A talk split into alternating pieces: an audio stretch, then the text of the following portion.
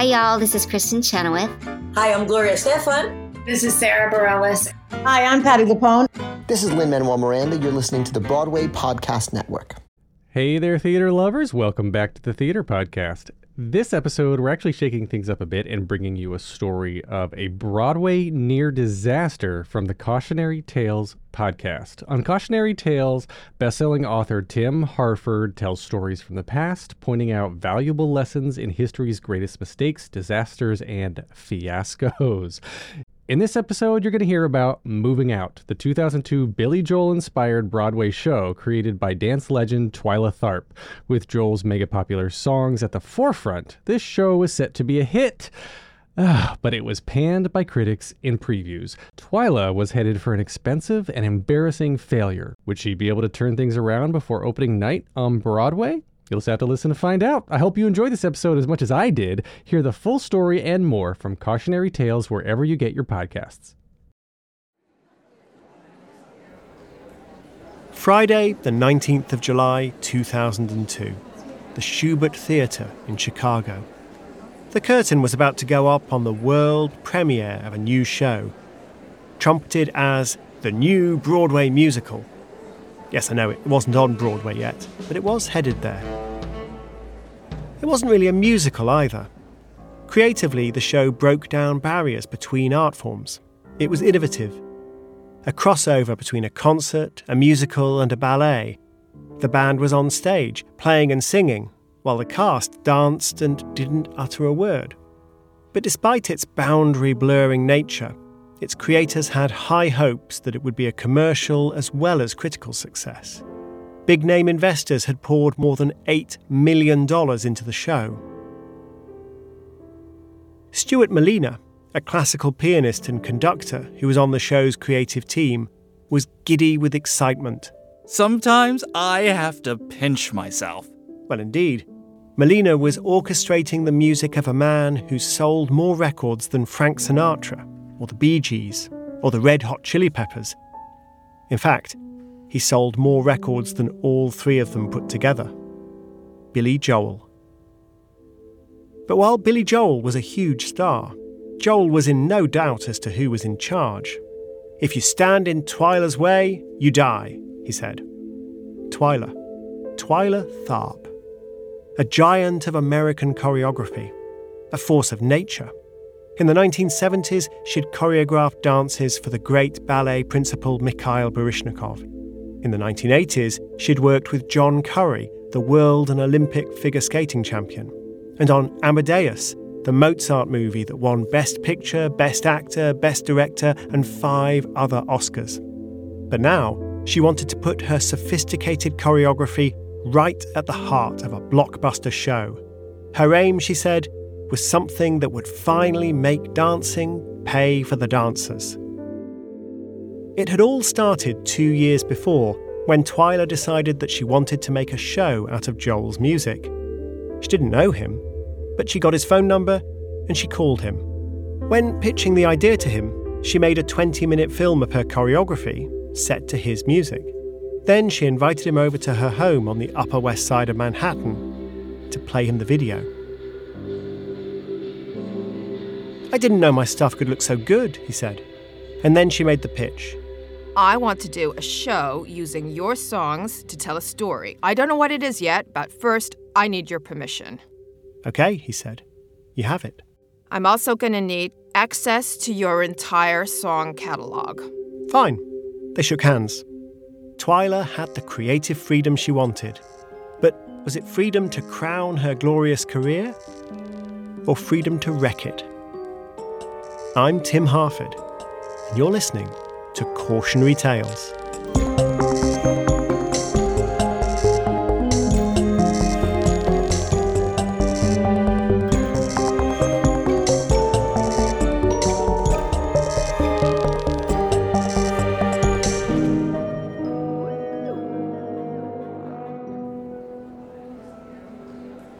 A mere two years had passed between Twyla Tharp's call to Billy Joel and that summer evening at Chicago's Shubert Theatre. It wasn't Broadway yet, but it was a big moment as preview audiences waited for their first glimpse of Movin' Out the new Broadway musical. The lights went up. Right in the middle of the stage, the musicians started to play. Thanks to some spectacular hydraulics, the entire band was then lifted back and up to a balcony at the rear of the stage as the dancers emerged and burst into motion to the tune of Scenes from an Italian Restaurant. There was just one problem the critics. Stupefyingly cliched and almost embarrassingly naive. Leaves half the audience asking the other half, Huh? What just happened? They were not impressed. Even the sympathetic ones thought the show was flawed. Movin' Out is a glorious mess. If the theatrical jury acquits, so be it. If not, let it live in memory as a magnificent failure. And for most, the word failure loomed much larger than the word magnificent. They did not like it. Condenses history to the point of meaninglessness. They did not like it at all. If Oliver Stone did a Broadway dance musical, and truly that's not a suggestion, it might come out like the more risible passages of Movin' Out. Movin' Out came with the highest of hopes, the most talented of casts, and the most celebrated of celebrity creators. At least as silly as anything in Reefer Madness pile driving and ill conceived. The curtain came down on that opening night of the Chicago previews. The audience and the critics alike were confused. What exactly was this show trying to do? It wasn't clear. In watching for nearly two hours, a feeling of exhausting relentlessness sets in. For those in search of a heart wrenching story, you had better be moving on. One thing was clear, though. In the opinion of the critics, the show just wasn't good enough. You must realise by now that I'm fascinated by failure. That's why Cautionary Tales exists. In fact, I've been fascinated by failure for a long time. Back in 2011, I published a book titled Adapt Why Success Always Starts with Failure. I spoke about the importance of learning through experimentation, using trial and error to solve complex problems and produce great creative works. I argued that each failure was a step on the road to success. But ever since that book was published, I've had this nagging sense of guilt. Because while there's no shortage of people who'll sing the praises of learning from your mistakes, the truth is, failure hurts. It isn't as easy to learn from failure as you might think. Twyla Tharp knows that very well. If you read her book, The Creative Habit, and you should, you quickly learn that Twyla Tharp is as interested in failure as I am. I don't mean to romanticize failure. Believe me, success is preferable to failure. But while we all want success, not failure, we don't always get what we want. If we're doing something new, doing something hard, then sometimes we will fail. And Twyla Tharp knows it.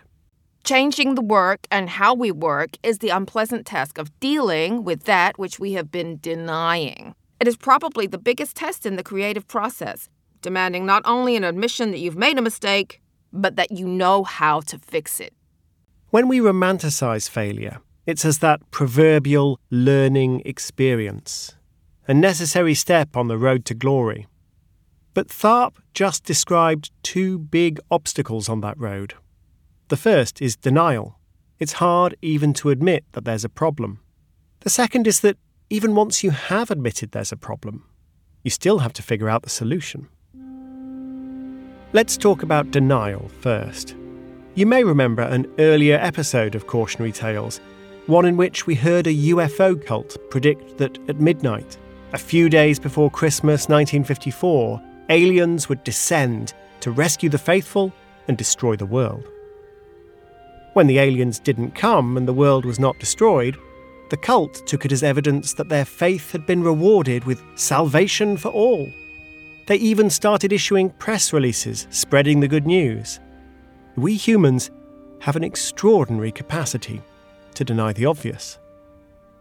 For Tharp, it would have been much better if she'd faced up to the show's problems early. Early problems are the easiest to fix. The best failures are the private ones you commit in the confines of your room alone with no strangers watching. Private failures are great. I encourage you to fail as much as you want in private. Private failures are the first drafts that get tossed in the wastebasket, the sketches crumpled up on the floor, the manuscripts that stay in the drawer. Good advice. But it was hard to imagine a less private failure than the reviews of Movin' Out the new Broadway musical. How had that public failure happened? Tharp reflected, with hindsight, that the fundraising for the show had been too easy. With Twyla Tharp and Billy Joel at the wheel, investors scrambled to fund the show. Things moved from concept to stripped down version to fully funded Broadway bound production so quickly that there was barely time to think. It went so smoothly, I had to pinch myself.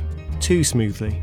She ruefully admitted There were seeds of doubt already present about some aspects of the show, and the logic of the schedule kept us from looking at a few basic problems. In a word, denial. It's understandable. Billy Joel had given Twyla his unconditional backing and total freedom before stepping back. Investors had thrown money at her, the show was hurtling towards Broadway. It didn't feel like quite the moment to pay attention to those seeds of doubt. It must have seemed better to ride the wave and hope for the best. But every wave breaks eventually. Tharp was losing her opportunity to do something. She was ignoring her own advice. The more you fail in private, the less you will fail in public. If you forget this, if you let down your guard or lower your standards or compromise too quickly, or leave in something that should be rejected, you'll have to deal with the other, more painful kind of failure the public kind. After the Chicago previews opened and the blistering reviews came in, the painful kind of failure had just happened. Now, she'd have to deal with it.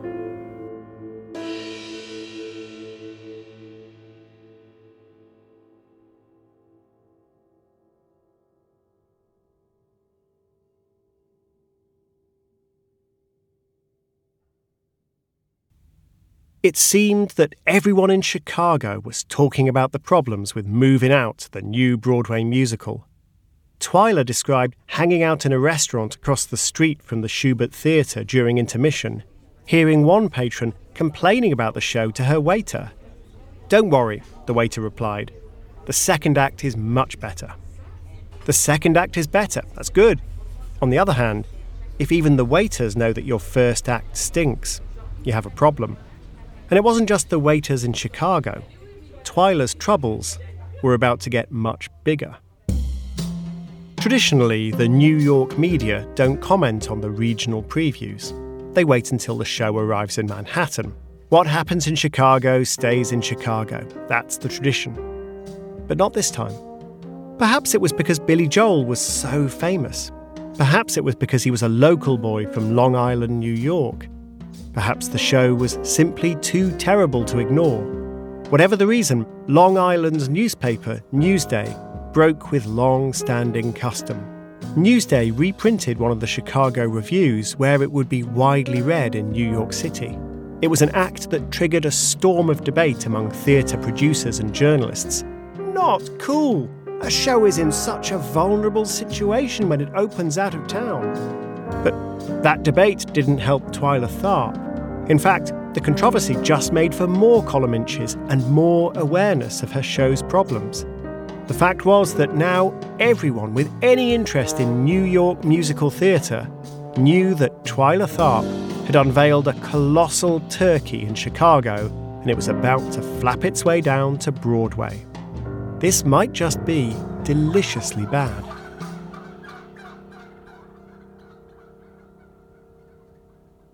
Twyla Tharp's oldest collaborator was Jennifer Tipton, a lighting designer. Jennifer had flown in from New York to watch the opening night in Chicago. The next morning, the two old friends had met for breakfast together to read the reviews. I can just imagine the scene a nice hotel, crisp white tablecloth, coffee, orange juice, croissant, and the newspapers. Embarrassingly naive. Ill conceived. Magnificent failure. And then Twyla had looked up at her old friend Jennifer. And Jennifer had looked back at her. You know, they're right. And this was the pivotal moment. By her own admission, Twyla Tharp had been in denial about the problems with her show. Now, would she double down like a member of the UFO cult, insisting that she knew best and that the more sophisticated critics in New York would perceive the show's brilliance? Or would she move from denial to acceptance? You know they're right. Jennifer had said, and Twyla Tharp had nodded. Yes, I know. With the help of an honest friend, Tharp had finally accepted that she had a problem. The show urgently needed to change. But time was running out.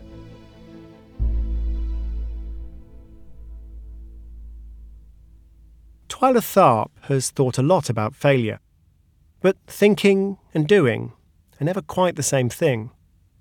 And as I've pondered the challenge facing Tharp, I find myself thinking about another bold innovator who's truly mastered the art of good mistakes. His name was Paul MacCready, and while Twyla Tharp's goal was to produce a hit that would finally make dancing pay for the dancers, Paul MacCready's goal was to win the Kremer Prize. The Kremer Prize was a large cash award for the first human powered aircraft capable of taking off without aid and flying a one mile figure eight course with a 10 foot hurdle at the start and finish. Doesn't sound so hard, but it is. The power for such a plane could come from, say, a professional cyclist, whirring legs spinning a propeller. But even a cycling pro can only produce just over half a horsepower for a sustained burst. That's not a lot if you want to fly a plane. The Wright brothers put 20 times that power into their plane. A modern light aircraft is at least 300 times more powerful than a cyclist. That may be why the Kremer Prize, first offered in 1959 by the Royal Aeronautical Society in London, lay unclaimed. In 1973, the Society increased the prize to a tempting £50,000. In today's money, more than half a million dollars. That sparked a new surge in interest, but still, nobody came close to building a working plane. The early attempts were just too heavy. For the furiously cycling pilot, even a minute of flight was exhausting. But the competitors for the prize were also doomed in a much more subtle way. And we'll come to that subtle flaw in a moment. Fix it, and you could win the Kremer Prize. It was in 1976 that Paul MacCready took an interest. MacCready was an aeronautical engineer and a glider pilot. He was also in financial trouble, having guaranteed a loan for a friend's failed business venture. Suddenly, the Kremer Prize seemed rather attractive. MacCready's knowledge of hang gliders suggested that a super light plane might work. If you tripled a hang glider wingspan to almost 100 feet, you could get the power required down below half a horsepower. Months of experimentation ensued, first with Paul's teenage son Tyler as a pilot, and later with pro cyclists. But to get it right, there was so much to learn, so many mistakes to make, and here is where that subtle flaw that I mentioned comes in. The one that kept dooming MacCready's rivals. Every time they crashed, their planes were destroyed. The pilots were fine. These were crashes from a height of 10 feet at a speed of 10 miles an hour. But the planes were wrecks. The crashes of MacCready's planes seemed just as spectacular, with aluminium poles shearing off, the struts splintering, the tough, transparent film that makes the wing surfaces crumpling. Stop pedaling! Stop pedaling! Pull left! The pilot, Greg Miller, is being pulled out of the wreckage of the slow motion crash. That wasn't your fault. You did everything right. He's fine, just shaken and frustrated as though he'd fallen off his bike. MacCready is calm. He's already explaining to Miller and the team what happened. the right wing was going down a bit. There wasn't enough left control. It just wouldn't go left. I had it pulled left. Yeah, I know. You had it pulled left. The plane looks shattered. Emotionally speaking, so does poor Greg Miller. What a day. MacCready, though, is as cool as a cucumber. He knows that he and his little team can fix the plane in just 24 hours. The plane is called the Gossamer Condor. Its simple design makes the Condor easy to repair and easy to take apart and reassemble. This particular crash, for example, teaches MacCready how to solve a problem that's been bothering him. How to get such a vast, lightweight, slow moving plane to turn. The crash happened when the plane turned sharply to the right. That was caused by a small twist in the right wingtip. All MacCready has to do is figure out how to twist or untwist the tips on command. After previous crashes, he's made tiny alterations, such as taping a manila folder to the propeller to increase its size, or cutting an air vent to keep the pilot cool. But he's also rebuilt the plane from scratch to a new design. Even when nothing works, MacCready's learning. Flight wise, we didn't do any better than we did two weeks ago. The fact that we made changes in between times has let us see that those changes didn't help. By August 1977, they're ready for another attempt on the record, and the Gossamer Condor has been evolving at furious speed for a year. It's already flown about 400 test flights. The wingtip twist system is working.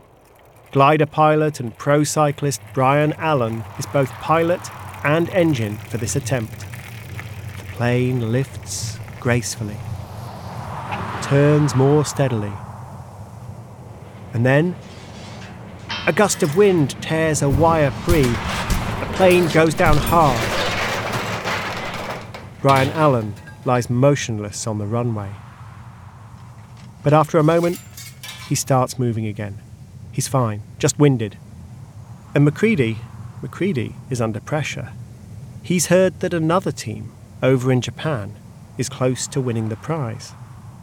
Nevertheless, he decides to take advantage of the crash to rebuild the plane again from scratch, shaving off a little extra weight wherever he can. It takes just two weeks, and on August the 23rd, 1977, Bryan Allen climbs into the latest incarnation of the Gossamer Condor, pedals furiously down the airstrip, and after two long, sweeping turns, six minutes, and more than a mile of flight, he clears the final hurdle on the course and gently touches down. The Kremer Prize is won, not just by a brilliant team of inventive minds, but by the ability to test, to crash, to learn, and to adapt quickly and safely over a period of just a few months. MacCready was able to pick his pilot and his plane off the runway and completely rebuild after a demoralizing crash in a matter of days. Could Twyla Tharp do the same for Movin' Out? Stay with us.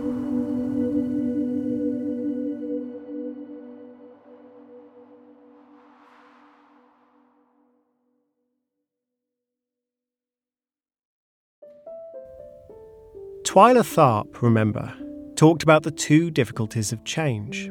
It is probably the biggest test in the creative process, demanding not only an admission that you've made a mistake, but that you know how to fix it. Well, she'd passed the first test. Over coffee and croissant with her friend Jennifer Tipton, she had admitted the problem. But the second test was even harder. How could she fix the show so late in the day? Paul MacCready's big insight was that you could learn a lot if failures were survivable and repairs were quick and cheap to make. And the out of town previews gave Twyla Tharp an opening, an opportunity to fix Movin' Out before the New York reviewers tore the show to shreds.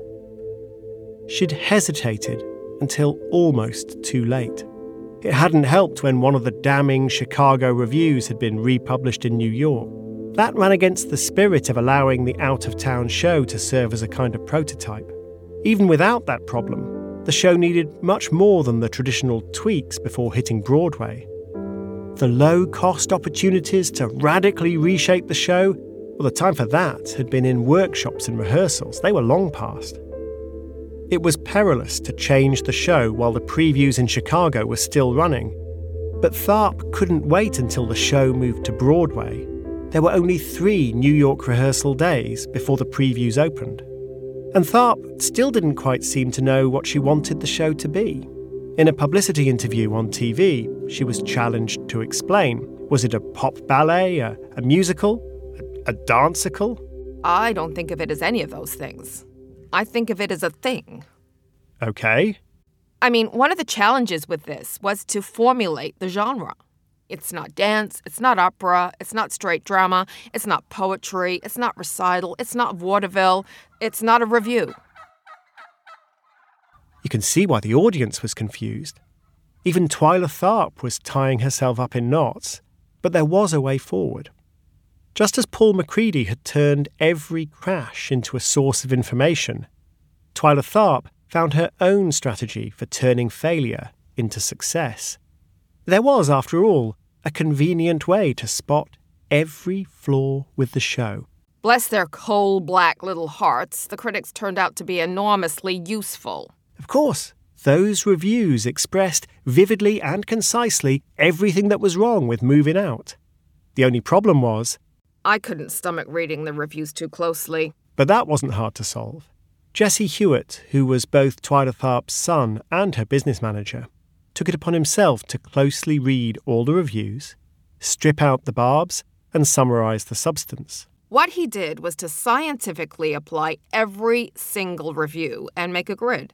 When we saw more than two or three critics saying the same thing, we said, let's look at this. The dancing and the music had both been spectacular, said the critics, but the show's first half had been visually confusing, emotionally shallow, and overcomplicated. The second half had been simpler and much better for it.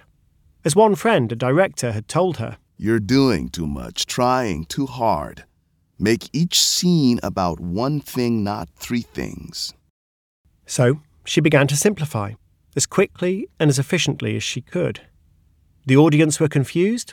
Fine, move the band out of the spotlight and find a way to focus on the five principal dancers. These are the folks you have to watch. The only thing you have to do is bring these five people forward so that by Italian restaurant, you know who they are. Tharp's production designer realised that Tharp had once choreographed a dance to a Chuck Berry song. Billy Joel's deliberately retro hit, It's Still Rock and Roll to Me, had the same thumping 4 4 beat as Chuck Berry. Perfect. Tharp taught the old dance to her five leading dancers in three hours. And the show had a simple, crowd pleasing prologue that told the audience who to pay attention to. It wasn't the highest of concepts, but it was a fast, practical fix, like Paul MacCready taping a manila folder onto a propeller. And so she continued to look for the quickest, simplest improvements. It didn't have to be high art, it just had to be better. And just as Paul MacCready occasionally had to pick his pilots up off the runway and reassure them that the disaster wasn't their fault, Twyla Tharp had to cope with a bruised, confused, and exhausted cast. The band howled when she moved them out of the spotlight. She cut prized solos for the dancers in an attempt to simplify. That didn't go down well. And learning the new version of the show while performing the old one to perplexed audiences in Chicago was a grim experience. The leading dancer, Elizabeth Parkinson, froze on stage one night. She just got lost. She couldn't remember which was the old and which was the new. But they persisted. And in October 2002, as the big opening night approached, Billy Joel swept back in to lend his support and his enthusiasm. I don't know what you call it, said Billy Joel, but it's audacious and it's different and it's adventurous and it's risky and let's do it! Was it a danceicle, by the way? Billy Joel, with his rock and roll gift for simplicity, realised just didn't matter. They didn't need to try to explain it, just call it Movin' Out. And stick Billy Joel's name up in lights, and if it was any good, nobody would care about anything else. And so, in October 2002, the show formerly known as Movin' Out, the new Broadway musical, opened on Broadway, now the marquee simply said, Movin' Out. A simpler, more direct title for a simpler, more direct show. But would the critics be convinced?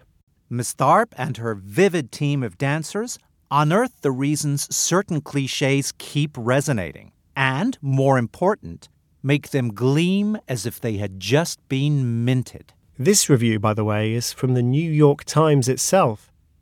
Let's hear a bit more. A shimmering portrait of an American generation. Well, that's good. As a dance critic, I am perfectly willing to call Movin' Out a show, and a terrific one at that. Movin' Out gives Broadway the jolt of genuine energy it needed this season. In a word, the show's a blast. But the most striking was an article published back in Chicago by the critic Michael Phillips. He was the one whose review of the Chicago preview had controversially been republished in New York, and he was flown down to give his opinion on the Broadway version of the show. He saw it, and especially the dancers, in a new light. I don't think I fully appreciated how good the five principals really were and are.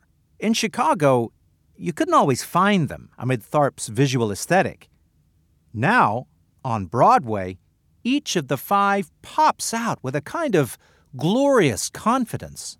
It wasn't perfect, he said, but it was much, much better than he could have imagined. Any director can learn a lesson from how thoroughly Tharp revisited the show. And he asked an important question How did this happen? That's a question we should ask more often. It's easy to focus obsessively either on failure or on success without considering how one becomes the other. For Twyla Tharp, she simply avoided two of the big obstacles. After denying there was a problem during rehearsals, she finally acknowledged the need to make big changes. Then, she didn't flounder about, unsure what to do. Instead, like Paul MacCready, she focused intensely on learning quick lessons, and she made the simplest, most practical fixes. Movin' Out ran for years, toured repeatedly, and earned a Tony Award for Billy Joel and Stuart Malina, the classical conductor who'd been pinching himself at the start of the project. It also earned a Tony nomination for Twyla Tharp's direction, and she won a Tony for her choreography. But perhaps the award should have been given instead for the most adaptable leader of any team on Broadway. Of course, there is no such award. But maybe there should be.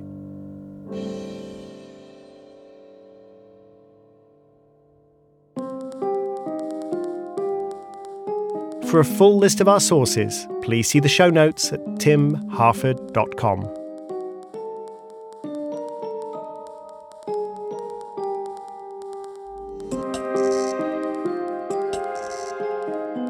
Cautionary Tales is written by me, Tim Harford, with Andrew Wright.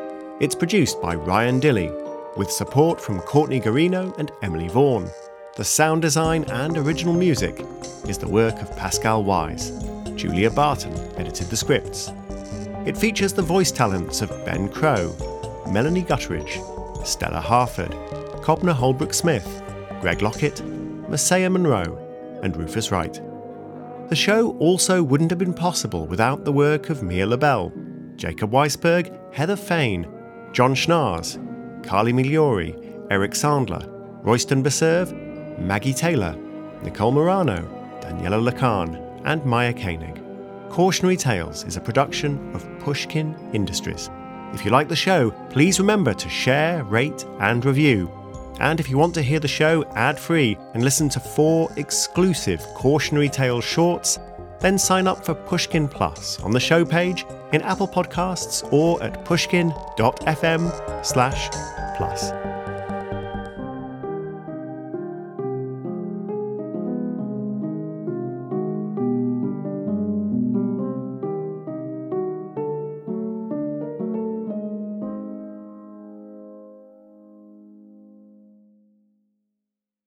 That was a preview of Cautionary Tales from our friends at Pushkin Industries. You can hear more from Cautionary Tales wherever you get your podcasts.